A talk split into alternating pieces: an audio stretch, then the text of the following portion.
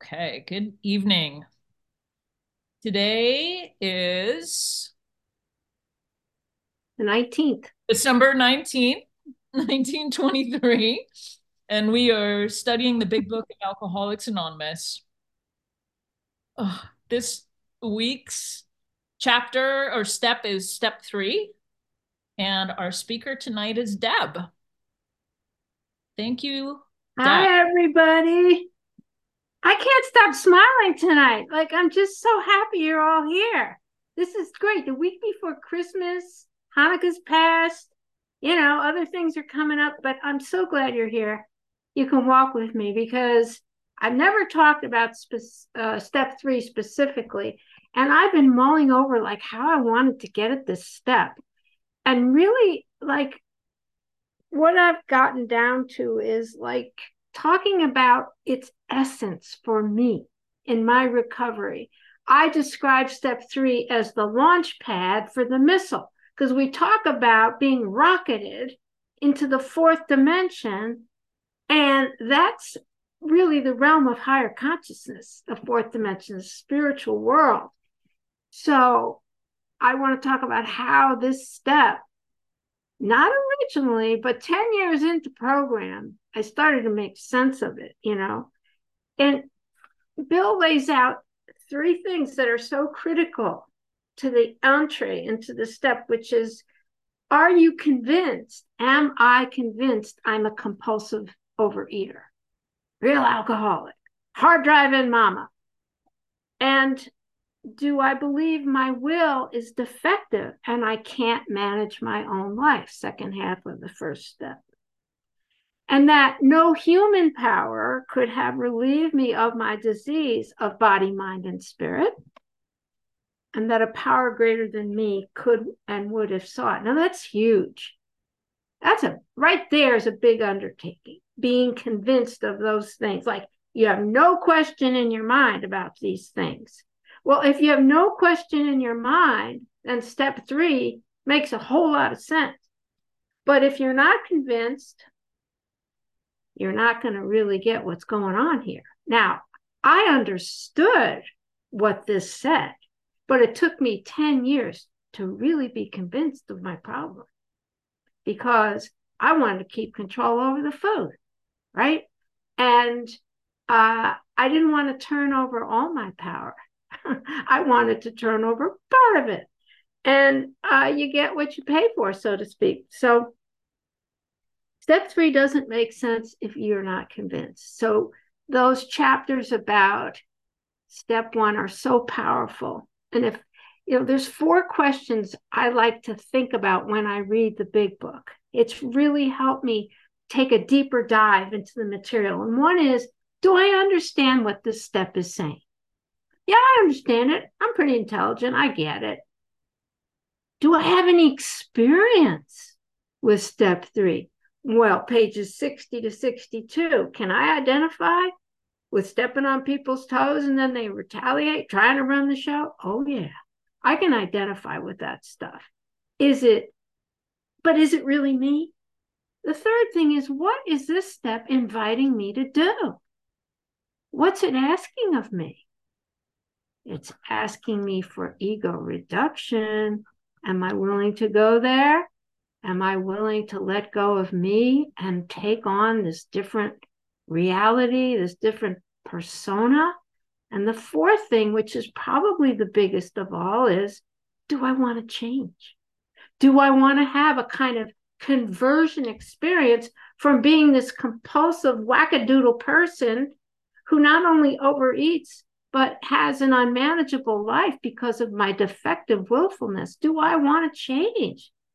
That's these are huge questions. So for me, I said sort of for 10 years. So they say half measures avail us nothing. I got something from the program. I didn't get the whole enchilada, pardon the reference to food, but you know what I'm saying. I didn't get the whole thing. I didn't understand. I this is really important in terms of my journey. I focused on my weight loss and I defined my weight loss as my success. And I compared myself to other people in the room. And I told myself, I don't have as big a problem as you do because I'm either not 90 pounds or I'm not 250 pounds. Well, my sponsor, when I finally got to her 10 years into the program, she said, Deb, you're, you're comparing yourself to the wrong people. Compare yourself to a normal eater. Then where do you stand in the crowd? Went, oh, oh, oh, oh, oh. Compare yourself to a normal eater. So I was convinced uh, 10 years in that I had a very serious problem. And I started to learn in step three about my unmanageability. But it really begins in step two in We Agnostics, where they write about the bedevilments. Now, I couldn't identify with all of them, but I sure could identify with most of them. And then in step three, they go on to talk about a life run on my will can hardly be a success. I told myself for the longest time, I, got a pretty good life going here. I'm professional, I have a good career, you know, I have all this stuff going for me. But I define success very narrowly. I have sort of redefined success. The markers for that now are different because in our program, it's no longer about my accomplishments in the world, how others see me. It's more about what I am contributing to the world, how I'm helpful. And I'm going to go on to say that I am powerless. I admitted I was powerless. And so I had to do what the book said to get the power. But this very interesting thing happens between Bill Wilson and Carl Jung. Bill wrote to Carl Jung thanking him for what his relationship with Rowland Hazard did to establish the importance of having a spiritual experience to overcome the alcoholism. We're not cured, but to keep it keep a spiritual shield against it. And he wrote him this letter thanking him. And then Carl Jung wrote back in 1961 and he said an amazing thing because he knew Latin and stuff. He said that we seek spirit to have a union with God. We don't know it. But in alcohol, the word in Latin for alcohol is spiritus, spiritus. Um, and so he, I'm sorry, it's spiritum. And he said I'm sorry, I was right. The begin with spiritus contra spiritum, which means that um, spirit against spirits, that we use spirits to connect or have union with spirit. In our program, my God was food. I used food to restore me to give me a sort of a spiritual underpinning. I know this sounds strange, but let's face it. I mean, that's where I went when I needed help, right? And Carl Jung said our cravings are a spiritual thirst for wholeness. And I really dug that. I thought that's really interesting, meaning a union with God. And then Bill writes, we are launched into the fourth dimension of existence by using this program which is entering really the world of the spirit. So, does spirit help the addict free from the addiction, even though we're not cured? But does it elevate us to a point where we don't need food to be in the world, to be not restless, discontent, or irritable? See, that's where I went. So, I'm looking at these notes. I wanted a union with God since I was in elementary school. I have no idea what that was about, but I'm telling you, I would wander into churches in New York, which is where I grew up. I told my parents I wanted to convert because somehow I thought Catholicism had more mystery to it. My parents were Jewish. Naturally, they had a hard time with that. They took me right to the rabbi. I had a horrible experience with him. And so that was not a pretty scene, but that's a story for another time. So then I went into college. I was a religious studies major. Then I got a graduate degree in religious studies. And then I fell off my horse and I ended up in law school. But the desire for the mystery of God was always there. And it might be hard to see gluttony or restricting or whatever, throwing up, purging as a desire for union with God. It doesn't seem to line up. But if you ponder our longings, our restlessness, our discontent, it starts to make sense. So, what this program has done in becoming abstinent was for me to meet those longings, that restlessness, that irritability head on instead of numbing out with the food. And to meet it head on, I needed a place to go. It wasn't another human being because God knows I tried every weight loss program in the world. I tried talking, I had uh, diet buddies. I, I relied on people and it didn't work. But I found a place I could go with my restlessness and my longings and my feelings of being out of sorts with the world. That's a place I want everyone to have, to go to, because to me, it's the essence of the program. And this step says I make a decision to turn my will, which is disturbed, over to the care of God. It doesn't mean that when I turn my will over to the care of God, I'm obliterated. If anything, in my world, I see myself as a partner with this spiritual energy. We work together. And in that relationship, we begin, I begin to enter the world very differently. It's no longer about competition, ambition, self seeking. I struggle with that every day. That's why I'm in 10, 11, and 12, because I'm human and our ego rebuilds. That's, you know, I learned that from Harry Tiebout and other people who, who've written about that. But the idea is that when I'm connected, I have some peace. And I've learned that I'd rather be at peace than fight about who's in charge or be in control or uh, exert my will more to get what I want. Those are hard things to give up, man. That's why step three isn't for the faint of heart. You're saying, I am willing to let go. It's like the St. Francis prayer. For it is in the death of self that we are reborn. What do they mean by that? The death of ego, the death of me, me, me, me, me, to like, why am I here? And I think mm, I'm trying to align myself with this spiritual world and coming into reality as it really is, not as I would have it. Like, I mean, the world is really a happening place. This stuff doesn't guarantee we're not going to confront really heavy duty things death, illness, job loss, pandemics. But this spiritual energy supports me through it. This is the world as it is. It's hard. So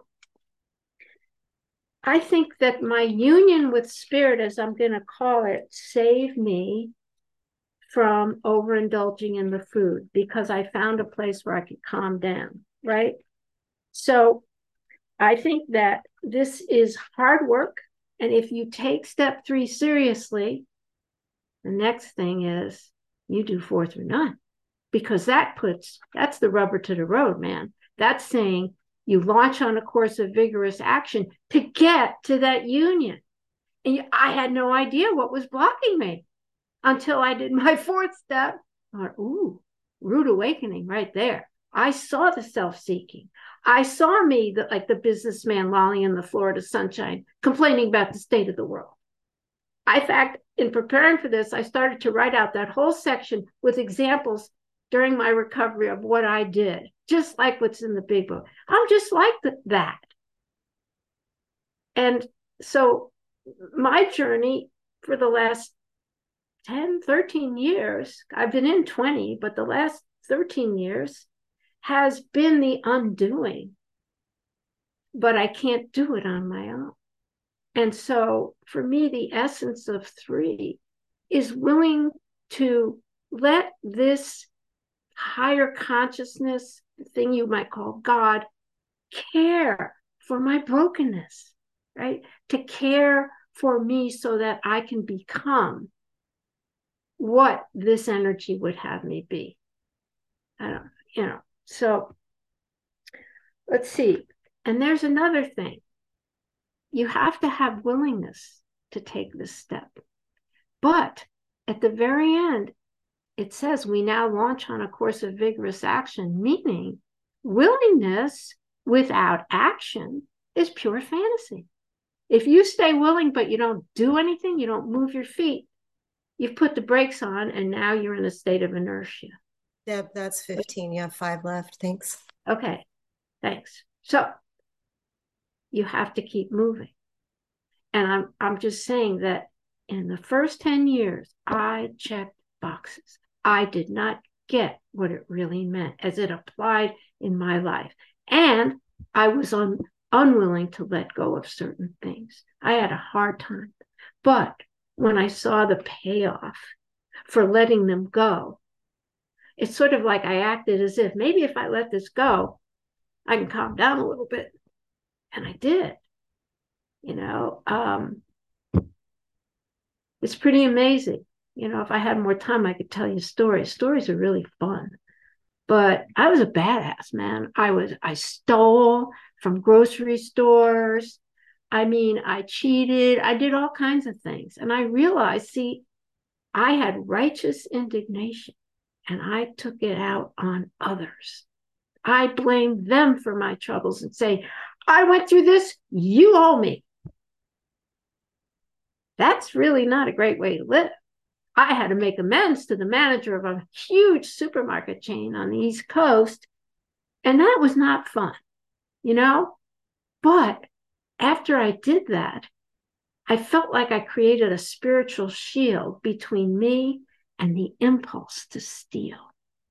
The impulse took a year or so to go away, but my behavior changed because I didn't want to be that person anymore. Step three is saying, I let God care for my righteous indignation and help me transform it into service, to helpfulness, to giving back. So now I volunteer at a food bank every Friday. I love every minute of it, working with homeless, unsheltered. It's the greatest experience. I feel like I died and went to heaven there. I'm, I can't explain it. But those old injuries, those old pains, those old wounds, we get the opportunity to face them head on because they drive the restlessness and the and the sorrow and the grief and the discontent. And if you take this program seriously and you work the steps, you get to heal those things. And when you heal them, this person emerges. This new person emerges. It's just incredible. So, um, let's see, what do I want to finish up with? Uh, well, if you can't admit that if if you can admit that you're powerless and that you can believe there's a power that can help you, then your RSVP to the invitation is to start your fourth step tomorrow. You know what I'm saying? If you agree with what step three is asking you. Three, two minutes. Okay. So I haven't been obliterated, turning my will to the care of my divine guide. No. In fact, what it's brought out is the best part of me. It's obliterating the old wounds and pains and suffering and trauma that I've had. And it's just amazing. I never thought it could happen. So that's sort of generated more and more faith over time in this divine energy. Some people call it the limitless light of the sun. And I receive it and as Herb K says, I become the lantern, carrying the light and shining it. For those of you who have not done step three or have done step three, you know, it's like we take a step three every morning we wake up. Who's going to care for me today? How am I going to do my day? Am I going to get in my Sherman tank and roll over town? Or, you know, am I going to just lay back, let somebody else do that? So um, let's say to, to conclude, I guess, I think I've said it all. This is the beginning of getting a spiritual shield that will protect you, not only from your disease, you're not cured, but it'll protect you from all the challenges that life presents us every day. The world is spinning right now. There's a lot going on. You know, it's hard to navigate. So I invite all of you to find that place with your divine guide where you can be at perfect peace, just like Dr. Bob said in his prayer. A place where you can go and be at perfect peace. So thanks for letting me share.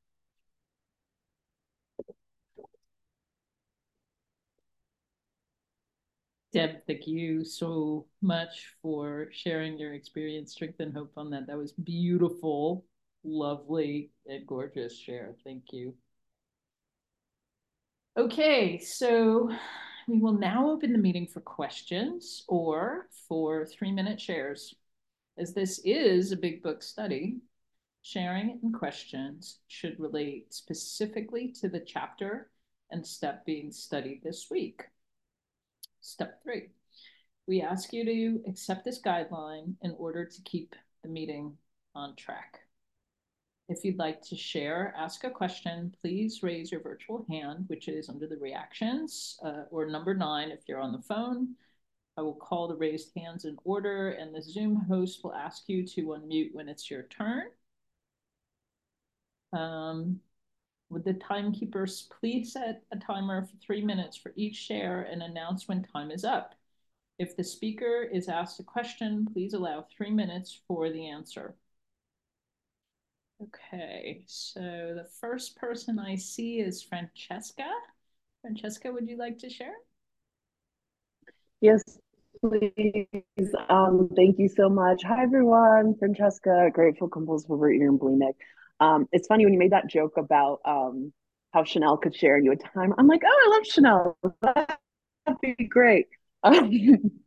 but I'm so grateful that you shared. I couldn't take notes um, quick enough um, I just related um, to so much of what you said. I um, also have been, I've heard it called like a spiritual mutt, just um, looking at a lot of different faiths um, for my and religion um, in college and try to be an atheist and try to just be all these different things um, to kind of fill that hole in the soul that you said. Um, I just wanted to though just um, come on and just really thank you because just the way you carried the message and how you talked about how the first 10 years how it was just like checking it off um, and you know these phrases these gems like willingness without action is fantasy and how you can be the lantern and how we can still have hope. I have um also this is a little amends to this group because a lot of you on this group have been so wonderful and reaching out to me.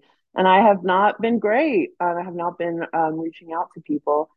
And um, I have been just struggling in this program, um, you know, in and out, and well, in just in and out of food. However, though, um, I say all that to say is just like, you know, um, there's no sort of hierarchy in this. It's like on the broad highway. I like to think of just like, you know, everyone. It's like available for everyone, and fellows like yourself are just here to like just reach out a hand and be like, you know, there's there's room for you here, and just that that willingness though um, to just get honest and you know the thing that you talked about um, since you were in first grade how you needed that um that the spirit how um you need to access the relationship and i remember being a little kid and just not really knowing about religion or spirituality but just feeling like there's something like just laying in bed and just being like, is there something in the sky? Am I connected? You know, just having these like little kid thoughts about religion or God or um because I didn't grow up um, religious. But anyways, so um, I'm just really grateful to just be reminded that um, you know, there is always a seat here for all of us. Um, there's always a time to just hear something new or hear something that I heard, but just really hear it differently. And that after it can be years of struggling in this program, and that that's okay. There's not um, a timeline for um, my higher power. And just, I don't know, I just feel like I really learned about unconditional love um, in your share. And you just have this lightness and just really scream for me attraction rather than promotion. I'm Francesca. Um, because you're not sort of selling anything. Um, thank you so much. Thank you so much for your share, Deb. I really appreciate it. Aw, thanks, Francesca. Okay, now, um, Susan, it's your turn to speak. Thank you, Daryl, so much. Hi, everyone. Susan, recovered compulsive overeater. Um, thank you, Deb, so much. I'm so glad I'm not working because I get to be here. Um, you said so many fabulous things. Fabulous. I have a page of notes here. And I was thinking about what has convinced me up until this point, halfway on page 60. So, in the doctor's opinion, I learned I'm a distinct entity and I'm bodily and mentally different. So, every time I yo yo down and go back up to 250 pounds plus, I know that I'm biologically compulsed when I eat certain foods. So, it's revealed to me that I have this allergy. And once I start, I can't stop. And once I stop, I can't start. And I know how to stop and start because I'm a champion dieter. And then I hear about Bill Wilson, and I completely identify with the story, that disintegration, that bitter morass of self pity that I had every day, that vim and vigor to start all over again. And here, you know, this decision I make in step three is also to keep on working towards this newfound freedom on this broad highway. And those ABCs they're there for a reason before they ask me if I'm convinced, because all the other pages have brought me there to tell me that I'm going to grow along spiritual lines. I'm not going to be a saint. I've been invited to believe in a power greater than myself more than on a Sunday night. And there's also some hammers in here that don't feel good. I get to hear that selfishness and self centeredness is the root of my troubles they're saying very kindly that we think is the root. But I know from my own experience that that was a lot of it. I would have thought it was poor me, don't you know what everybody else has done to me?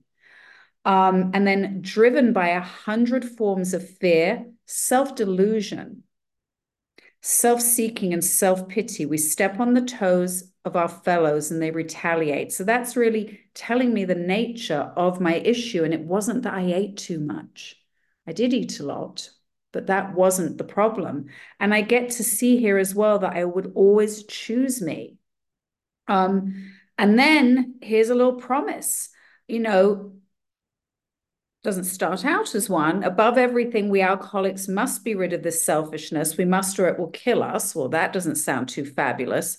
However, then, and for me, I use the word God, God makes this possible, that possible. And then, you know, for me, and I'm sure a lot of you have it done as well, I have everything written here in the personal pronoun and reading it aloud. And we do similar things when I used to go to Herb's workshops in person, the bedevilments, when you all read them out in the personal pronoun, 200 people, whoosh, that sends shivers down your spine. So, you know, and at the end of taking the third step prayer, it says, We thought well before taking this step. So checking it in, checking it in, but one day checking it in just doesn't work anymore because it always ends up biting me in the bum. Okay, and on that kind note, I will leave. Thank you. Thanks, Susan.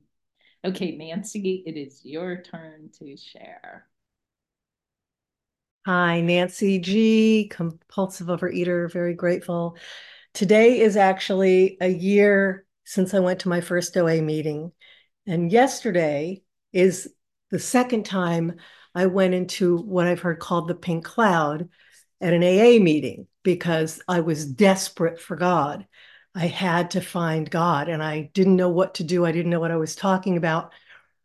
And I so I went to this meeting and by the time I left the meeting, I became completely food neutral for the second time in my life. And and and I know where it comes from. But I wanted to tell a story because Deb, thank you, thank you, thank you for your lead and your story. And I think this goes right along with what you said. I heard an AA speaker say this. She said that somebody she knew had two kids, a four year old and a newborn, and the four year old really wanted to go into the room with the newborn. And the parents were like, oh my God, she's going to kill the baby. And so they really didn't want her to do it. And they finally, they, they couldn't stop because she kept hounding them. So she went into the room with the baby. They had the monitor set up. They were standing there at the ready to save that child. And they hear their daughter walk across to the crib and they kind of hear the rustling. And then they hear her, their daughter say, I need your help. I'm forgetting God.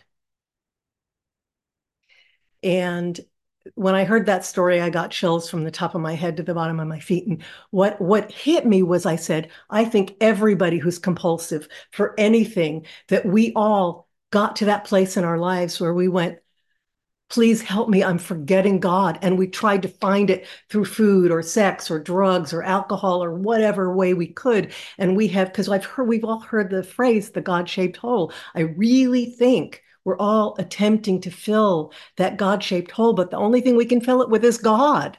So, you know, and we knew that as children, as babies.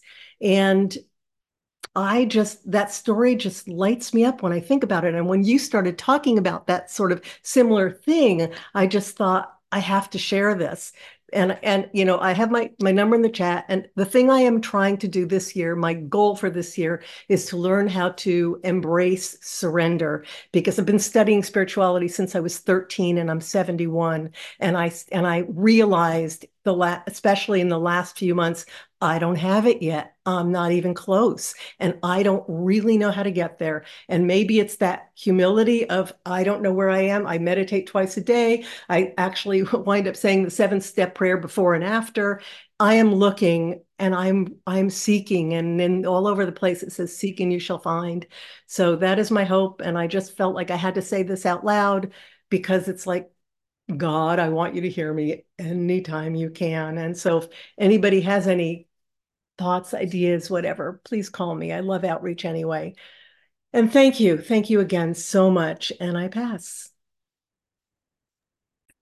Thanks, Nancy. Okay, so we have now reached the time in the meeting where we stop the recording so that people can share without the recording on.